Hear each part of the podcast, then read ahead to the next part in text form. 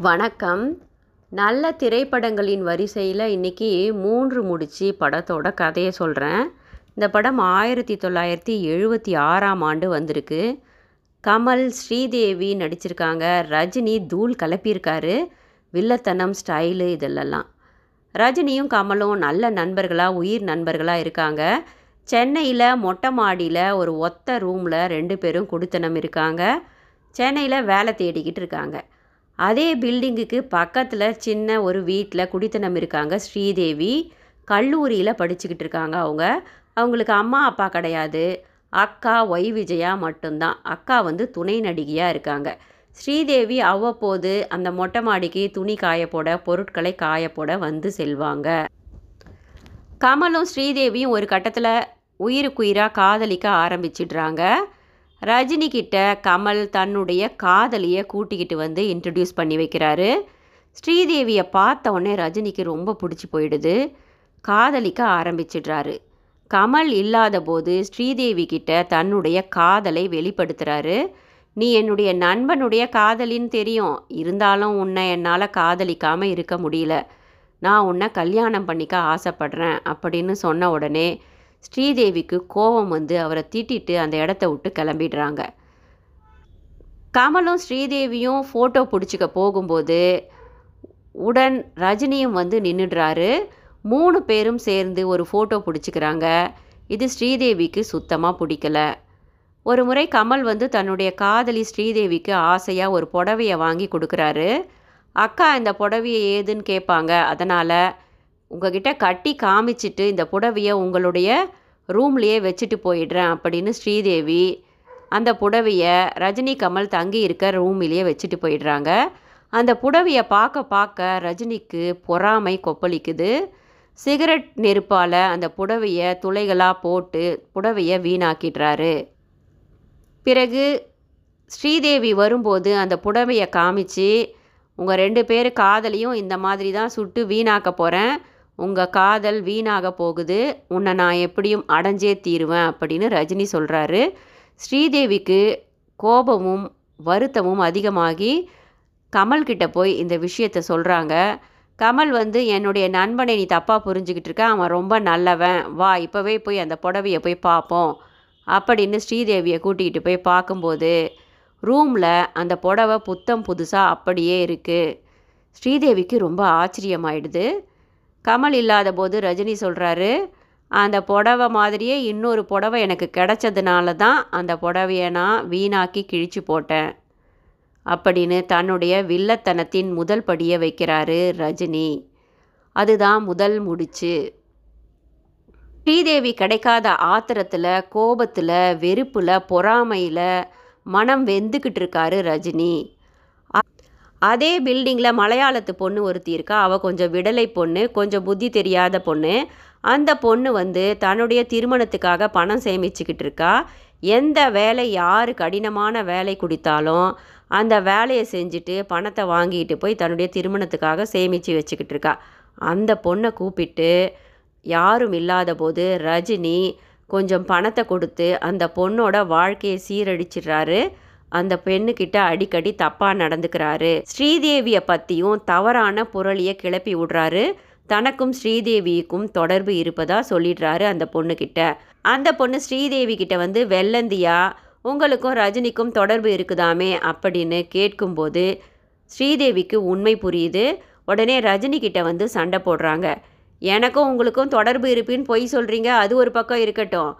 அந்த பொண்ணோட வாழ்க்கையை நீங்கள் ரொம்ப நாளாக கெடுத்துக்கிட்டு இருக்கீங்க. அதுக்கு நீங்கள் பதில் சொல்லி தான் ஆகணும். இது ரொம்ப பாவம். அந்த பொண்ணுக்கு கொஞ்சம் புத்தி சுவாதீனம் இல்லை.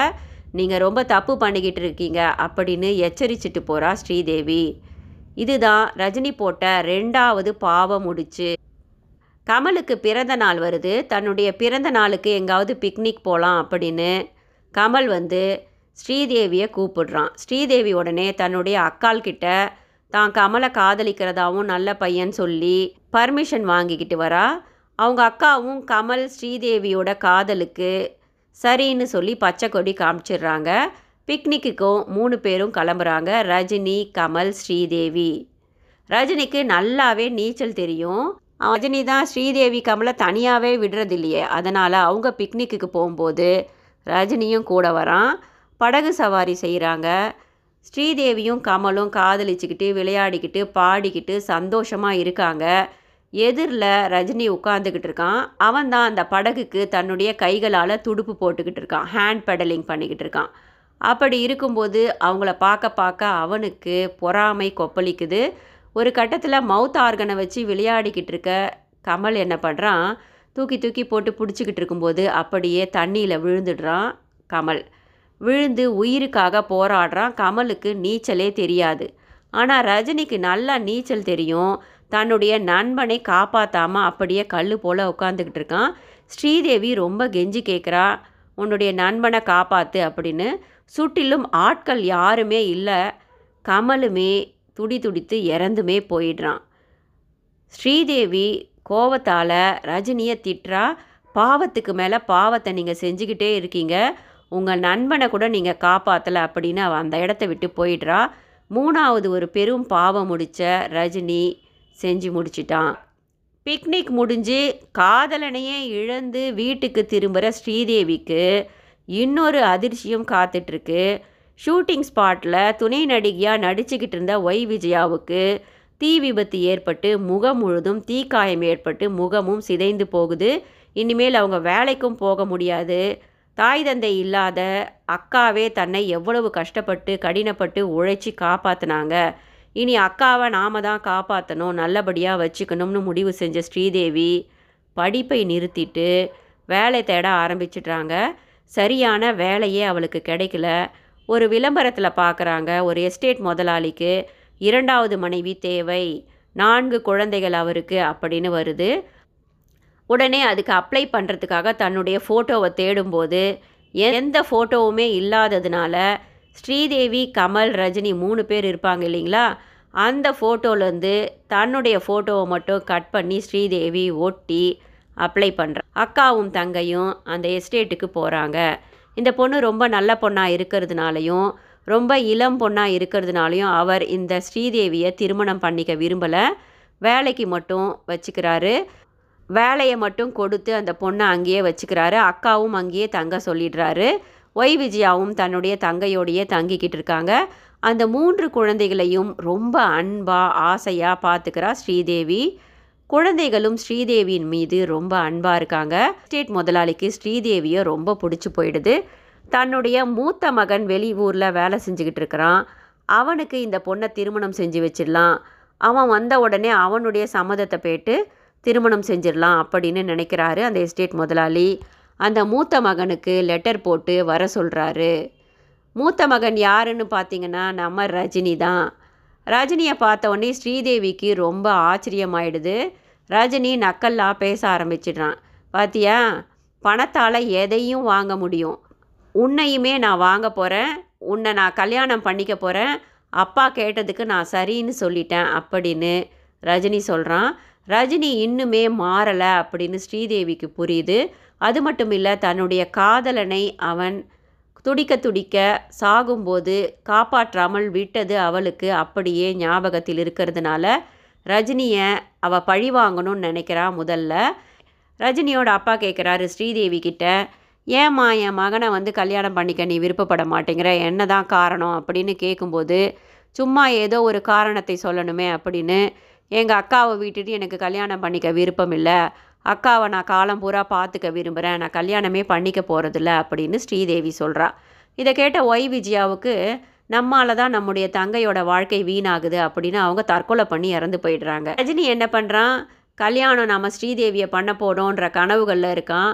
பிறகு என்ன சொல்கிறான் நான் வந்து சென்னைக்கு போயிட்டு நான் இப்போ பார்த்துக்கிட்டு இருக்க வேலையை ராஜினாமா பண்ணிவிட்டு என்னுடைய மற்ற வேலைகளெல்லாம் முடிச்சுட்டு இந்த ஏற்காட்டிலேயே வந்து இனிமேல் தங்கிட போகிறேன் ஸ்ரீதேவியை திருமணம் பண்ணிக்க போகிறேன் அப்படின்னு சொல்லிட்டு போகிறான் அதுக்குள்ளே ஸ்ரீதேவி என்ன பண்ணுறா அப்பா கிட்ட வந்து சொல்கிறா நான் உங்களை தான் கல்யாணம் பண்ணிக்க விரும்புகிறேன் அப்படின்னு சொன்னவொடனே அவர் சொல்கிறாரு ஏமா வயசானவன் இந்த சின்ன பொண்ணை கல்யாணம் பண்ணிக்கிட்டா ஊர் காரி துப்ப மாட்டாங்களா? அப்படின்னு கேட்குறாரு உடனே ஸ்ரீதேவி சொல்கிறா ஏன் வயசானவரை கல்யாணம் பண்ணிக்கணும்னு வந்துட்டு அவரோட மகனை மயக்கி நான் கல்யாணம் பண்ணிக்கிட்டேன்னு என்னையும் திட்டுவாங்க இல்லையா? ஊரை பற்றி கவலைப்படாதீங்க. நான் உங்களை தான் விரும்புகிறேன் உங்களை தான் கல்யாணம் பண்ணிக்க ஆசைப்படுறேன். உங்களுடைய மூன்று சின்ன சின்ன குழந்தைகளை தான் நான் பார்த்துக்க விரும்புகிறேன் அப்படின்னு ஸ்ரீதேவி சொல்கிறா அது மட்டும் இல்லை நான் ரஜினியை வந்து என் மகனாக தான் பார்க்க ஆரம்பிச்சிட்டேன் அப்படின்ற கருத்தையும் தெரிவிக்கிறா.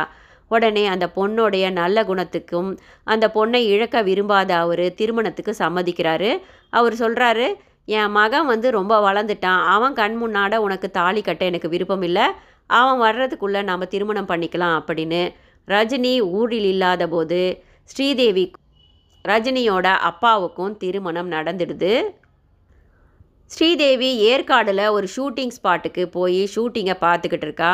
அதில் வந்து ஒரு சின்ன கை குழந்தை நடிச்சுக்கிட்டு இருக்கு.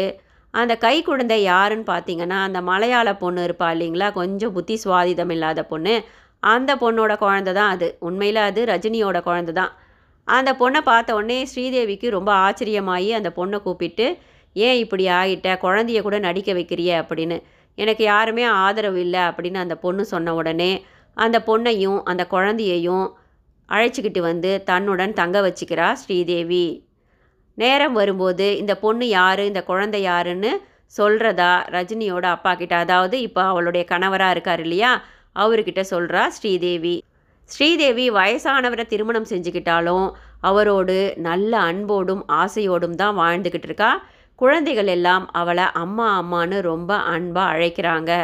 இப்போ ரஜினி ஊர்லேருந்து வராரு. ஸ்ரீதேவியை கல்யாணம் பண்ணிக்க போகிறோம் அப்படிங்கிற கனவுகளோடு அவருக்கு ரெண்டு ஆச்சரியம் காத்துக்கிட்டு இருக்கு.